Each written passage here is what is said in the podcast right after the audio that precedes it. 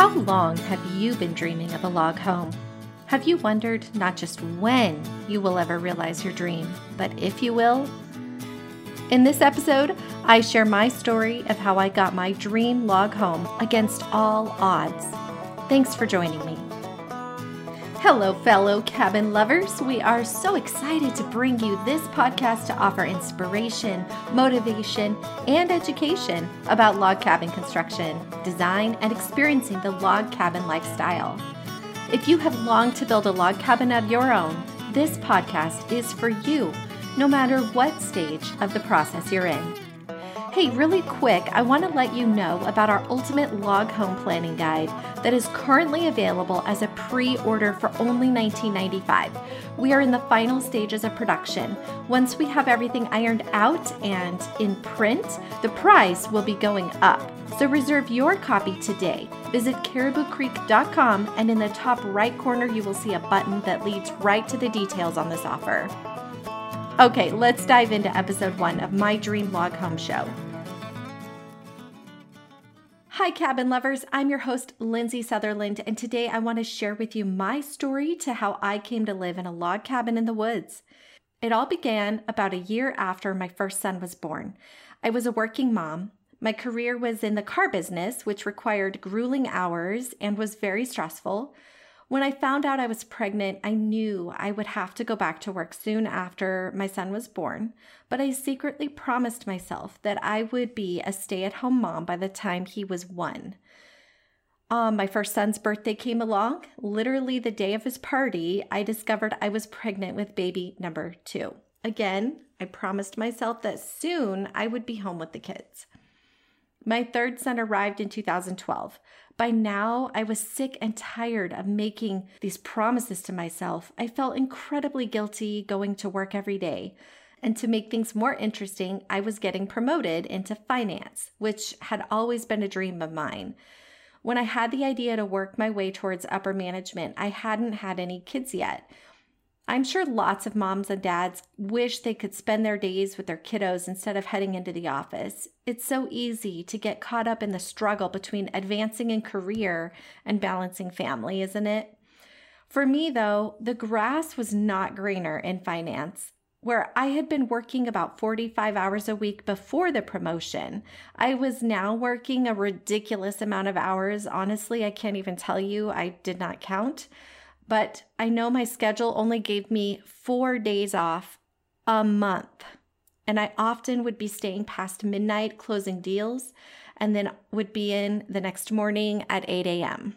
There was this moment I remember vividly, like it was yesterday. It was one of my off days. I was sitting in the recliner of our living room watching my kids play. A strange feeling came over me when I realized that I didn't recognize my kids. They had grown so much in the months that I had been plugging away at the office that they suddenly seemed like someone else's children. The reality in this moment hit me like a splash of cold water. There was no way I could keep doing this. I no longer cared how lucrative the job was or how prestigious. I just wanted to be home with my family. My husband and I often mused about leaving the big city for a small town, building a cabin and raising our babies in the country. It seemed each time we spoke of it, it seemed unattainable. How would we find jobs? How could we buy the land? Where would we go? We had more questions than answers, and really, we never got anywhere. We just kind of went around in circles. Life was pretty good. Money was coming in. The kids seemed to be okay. There was really nothing wrong with our situation except my unhappiness. In 2013, my father passed away. We moved into his house, which was a nice ranch style home in a good neighborhood. It had an acre of land, and we started a small homestead. We had goats, chickens, we had a small aquaponics garden. Our dream of a log cabin in the woods was fading away faster and faster by the day. We seemed to have everything we needed, but in order to sustain it, I had to work in the car business, although I no longer was in finance. In fact, I had found a lovely Monday through Friday job and it paid me really well. I liked my job, I liked the people I worked with. Everything seemed hunky dory. My grandparents often visited us. My grandmother and I were super close, and she was really close to my kids. The idea of leaving her tore me up. At this time in our life, we were pretty much just focused on paying off the house we were living in and then maybe buying a second house up north. You know, I thought maybe if I could just be happy with what we have. Then in 2015, a bunch of things started to change. I had our fourth child, a little girl. I knew this child would be my last, and I wanted desperately to spend as much time with her as I could since I missed out with the other three. We had a nanny who was amazing. She educated the kids, she played with them, and she really became part of our family. It was during this time that my grandmother's health started to fail. But then there were two things that shifted, two big things. One was in my life, and one was in my husband's. For me, every time our nanny shared with me something new that our daughter did or some fun memory, um, of her with the kids, I felt a piece of me crumbling. I still wasn't living up to the promises I had made myself, and it was killing me. My husband, on the other hand, was starting to get concerned about the economy and the direction the country was going.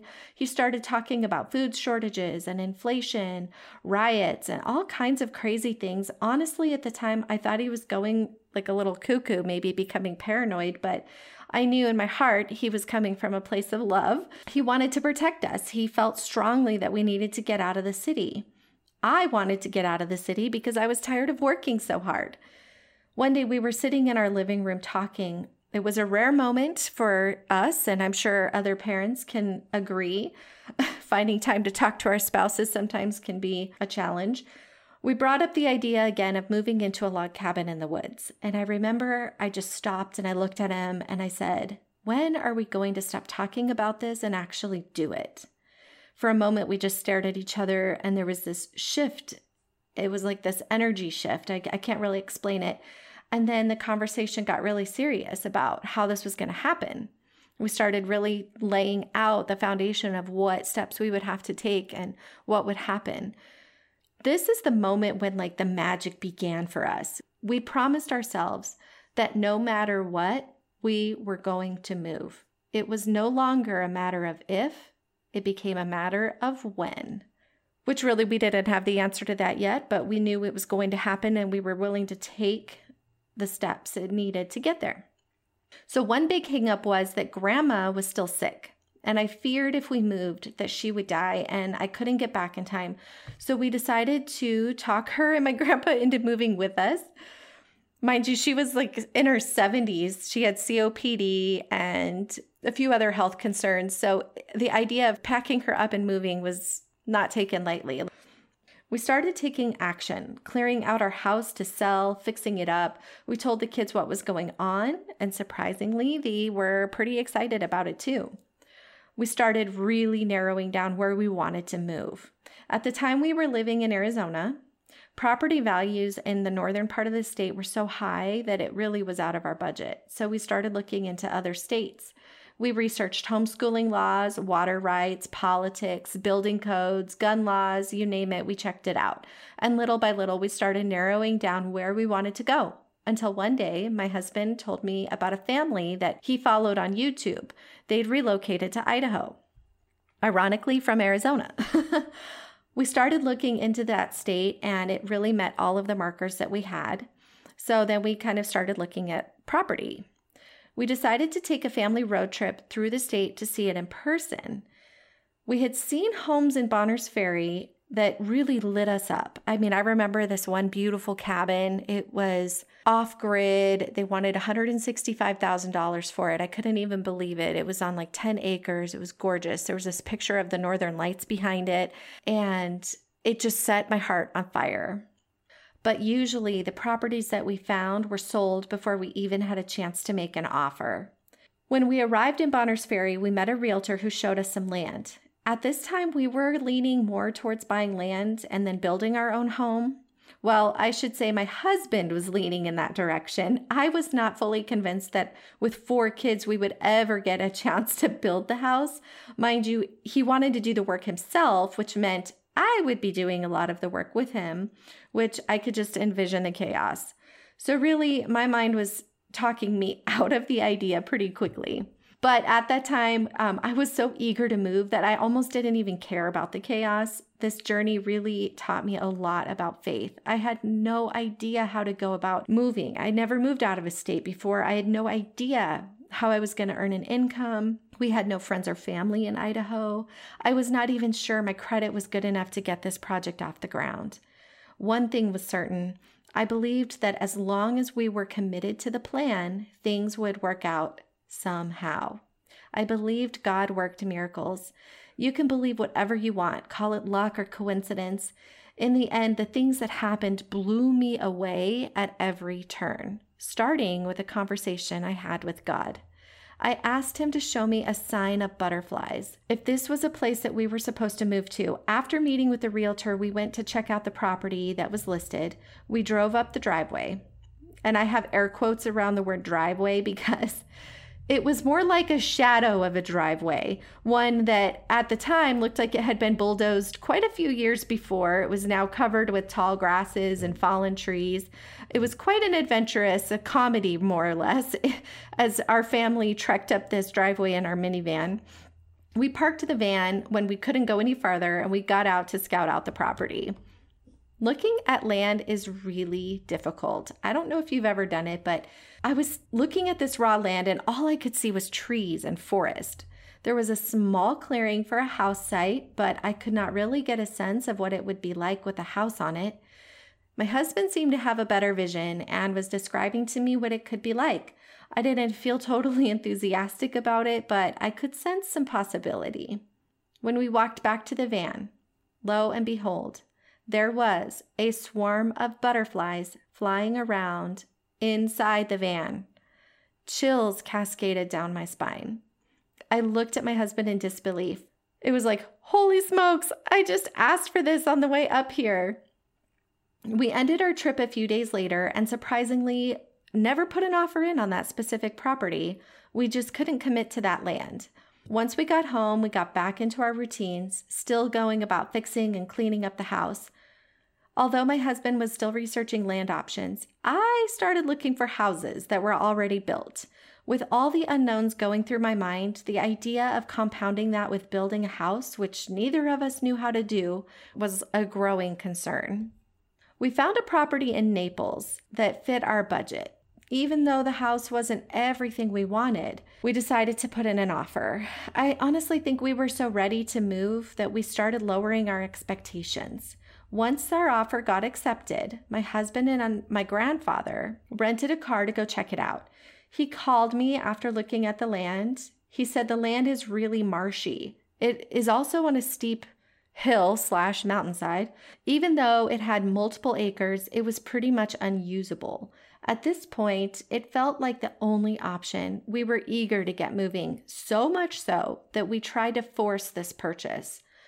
The problem was the house was on a post and pier foundation. It was not financeable through a traditional bank. We went so far as to even try to use a hard money lender. When that guy said that he wanted to leverage not just the Idaho property, but my Arizona house as well, I really started to have second thoughts. Ultimately, we passed and we just kind of went back to the drawing board. At this moment, this is a part of the story where I think moms will really appreciate the analogy because to me, this dream was like pregnancy. When you first think you might be pregnant, it's hard not to get excited with anticipation. And then maybe you find out you're not, or worse, maybe you miscarry. The feelings of letdown are so strong, sometimes it makes you want to stop trying. And that is pretty much how I was feeling right at that moment. Then I get an email days later the subject line read Reduced, must sell. It was a log cabin just outside of Bonners Ferry. Ironically, it was within a mile or so of the land that we had been looking at. Hmm, I thought, let me check this out. I peered at the ad. The price was $310,000. It was over budget, over my budget. It wasn't over budget for what the property was worth, it was just more than we were willing to spend. But I showed it to my husband anyway. He was willing to make an offer, and his offer was way below their asking price. I mean, $60,000 below the asking price, as a matter of fact. It was the middle of summer. Houses in Idaho were flying off the shelf. I was pretty sure this offer was a waste of our time, but we decided to go for it. My realtor called me a few days later. She says, Well, they didn't say no, but they didn't say yes. I'm like, what the world does that mean? She said it means that they were willing to accept my offer, but they wanted a clause that allowed them to keep the house on the market until we close. If they got a better offer, I had the first right of refusal. No way. I was not going to invest in inspections and flights out there and risk losing my job. I still hadn't told my employer my plans, by the way, just yet. And then I was concerned, oh gosh, you know, somebody will put an offer in at the last minute. It's going to make this price out of our budget. I just said, hey, listen, can you find out what their take it off the market price would be? There was so much back and forth. and then we finally had a deal. I mean, that's like the short version right there. I'm telling you, this was like a roller coaster ride, and it was so incredibly gut wrenching. Excitement, fear of losing out on the opportunity, it was just up and down. And I forgot to mention another miracle that happened. When I had first reached out to my realtor, Jacqueline, I asked her, How in the heck do people relocate? How can somebody get a house with no job? I hadn't left my job yet, thankfully, uh, but she did tell me that people usually rent or they just pay cash. And I said, There's hardly any rentals in the town that we want to move to. And I didn't have enough cash to buy a property outright. She started asking me about my credit. I hadn't checked into it in a while, um, and I just assumed there were some things from my past that were going to make it very difficult to qualify for a second home. Incredibly, this is where the next miracle happened. I did speak to a lender and I only had to fix a few small things on my credit report to get my score up where it needed to be. And then with the income that I was earning, we qualified. I couldn't even believe it. I then leveraged some of the equity in my Arizona house through a home equity loan and used that as a down payment on the Idaho house. I think my jaw must have hit the ground when that mortgage broker told me confidently that he could not only get me approved, but he thought it would happen quickly. He said most loans take 45 days or so, but he thought mine would close in less than 30, and it sure did. On August 30th, just a few days after my birthday, we closed on the Idaho property. The joy that filled me when my realtor called and said, Congratulations, you're a homeowner. Oh my gosh. It was one of the happiest days of my life. Our Arizona house was still on the market. Then it happened another setback. My grandma fell and broke her hip. There was no way sh- that she was going to move to Idaho. My grandpa couldn't really take care of her either. Hospice was coming in to take care of her once a week, but they needed more help. We decided to convert the garage to a mother in law suite and have them move in so we could be there to take care of her. Our dream was immediately put on hold but despite our hustle to get that room put together, Grandma passed away not long after she was released from the hospital. I think her spirit just gave up. She wasn't a person that could deal with being bedridden. She'd always been spunky and full of energy. We had a memorial at our house, and soon after, my grandpa moved in with us. It wasn't long after that before our plan to move was put back in action. And I just need to say if you've ever listed a house for sale and had kids in the house at the same time, then you can understand the utter chaos that comes with it. The call from the realtor that someone wants to see the house and you have 30 minutes to get out. You're shoving toys in boxes, you're picking up toys and whatever else there is in the way, throwing it in hampers, dirty dishes are going in the oven. Oops, did I just admit that publicly? you get me though, right?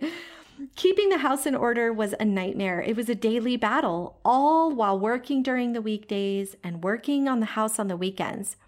See, our house was built in the 1970s, and even though it was remodeled in the 90s, it still needed major rehab. It was a constant fixer upper project, which I think was making it harder to sell. One day I was driving to work. I was having a complete meltdown. This is one of those moments when you're just at rock bottom. The whole process was so incredibly difficult. To say that I was burnt out was an understatement. I was getting to a point where my resolve was being tested. It would have been so easy to pull the house off the market and just stay, maybe just have a second home and visit it. it was during my hour long drive to work that I was crying and I was letting out all these feelings. I shouted to God, I could use a little help here. I said it out loud.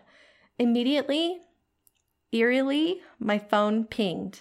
My Idaho realtor, who was now my friend, texted me, You're on my mind, hun. Is there anything I can help you with? Really? I thought, you've got to be kidding me. I laughed out loud. I said to God, Oh, real funny, God. Do you think I could get a little help from someone in Arizona? And then my phone rang. It was my older sister who never called me.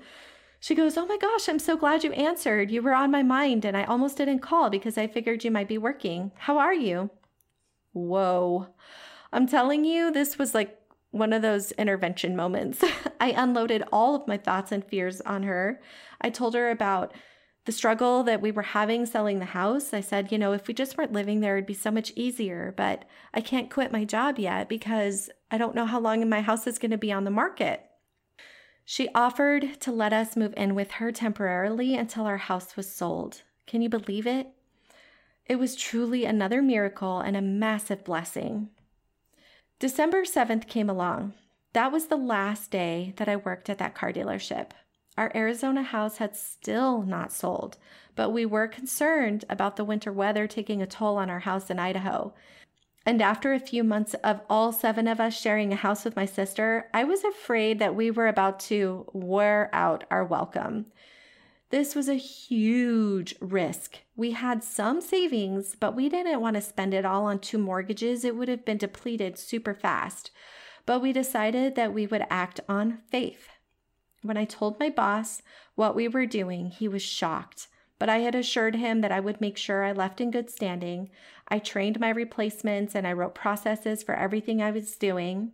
They had a wonderful farewell party. It was really a great memory. My husband and my grandfather had already taken a load of stuff up to the new house in October, but we still had so much stuff, even after loads of trips to Goodwill, yard sales, and just throwing things away. We still had an amazing amount of stuff. we rented a 24 foot U Haul just to get it to the house. My husband noticed on the way from the U Haul rental place to the house, there was a mechanical problem that seemed pretty major. I called U-Haul. I asked if we could just bring it back and swap it out. And would you believe it? They denied us. They said that they had to send out a mechanic. Really? We literally just rented it. We didn't want to start stacking boxes because we were pretty sure that they were going to have to give us a different one. This was the first delay. When the mechanic finally admitted that he couldn't fix it, we were able to get a second U Haul. We finally got it loaded. That took like three days instead of one or two. Then the lights on our car dolly weren't working. Late into the night, my husband and my neighbor worked to fix it. Finally, the next day, our little caravan took off. My husband drove the U Haul with our camper trailer behind it. I drove the Ford truck and a car dolly towing our minivan. And my grandfather drove his little Dakota pickup with a dump trailer behind that. If that's not a sight then I don't know what is. Grandpa's small truck was so light, it was getting pushed around by the heavy dump trailer. We couldn't even go over 50 miles an hour pretty much the entire way. I'm telling you, if anything could get in our way, it did. The kids had to go to the bathroom. Then they were hungry. Then I had to go to the bathroom. Then my husband needed coffee. Then grandpa got too far behind, so we would have to stop and wait for him. what should have taken two and a half days ended up taking almost five. A week before Christmas, we finally arrived at our log cabin in the woods. Luckily, it had been a mild winter, so there was no snow on the ground. After a grueling week long trip, we spent the next two days unloading in a hurry because we didn't want to be charged more days for our rental. One of the first things I did was get out the Christmas decorations. Sitting by the wood stove, looking at our beautiful Christmas tree all lit up against a log wall, just made the whole agonizing trip worth it. I almost couldn't even believe we made it. It felt like it was never going to happen, and then there we were. The property turned out to be even more perfect for us than we could have imagined. Even the listing didn't mention the jacuzzi or the handmade log cabin that was out in the yard that we later turned into a clubhouse for the kids. The five acres was usable and it had been beautifully landscaped. After nearly 10 years, of dreaming about a log cabin. It was finally a reality. I hope my story is proof that anything can happen, that despite all odds, if you have a dream, it can be a reality. My advice to anyone wondering if this can be them is to first get really clear about what you want. Don't just let your mind get in the way, muddying the dream with uncertainty and doubt. Imagine that you can have what you want. Imagine that nothing will stop you. What is your dream? Get very specific. Then commit to the journey. No matter what gets thrown in the way, promise yourself you are still taking action to get your dream. Then take action, one baby step at a time. Keep moving towards the goal. And finally, trust that things will work out. Trust that if you have this dream, it's meant to happen. I look forward to being your host on this podcast. I look forward to sharing other stories with you like mine, as well as useful information from experts in log home building. Thank you for subscribing to the show, and in celebration of our launch, we are giving away one of our ultimate log home planning guides. Enter to win by heading over to iTunes, leave us a review, then screenshot the review and tag us on Instagram. Thanks for listening, and remember, dreams do come true.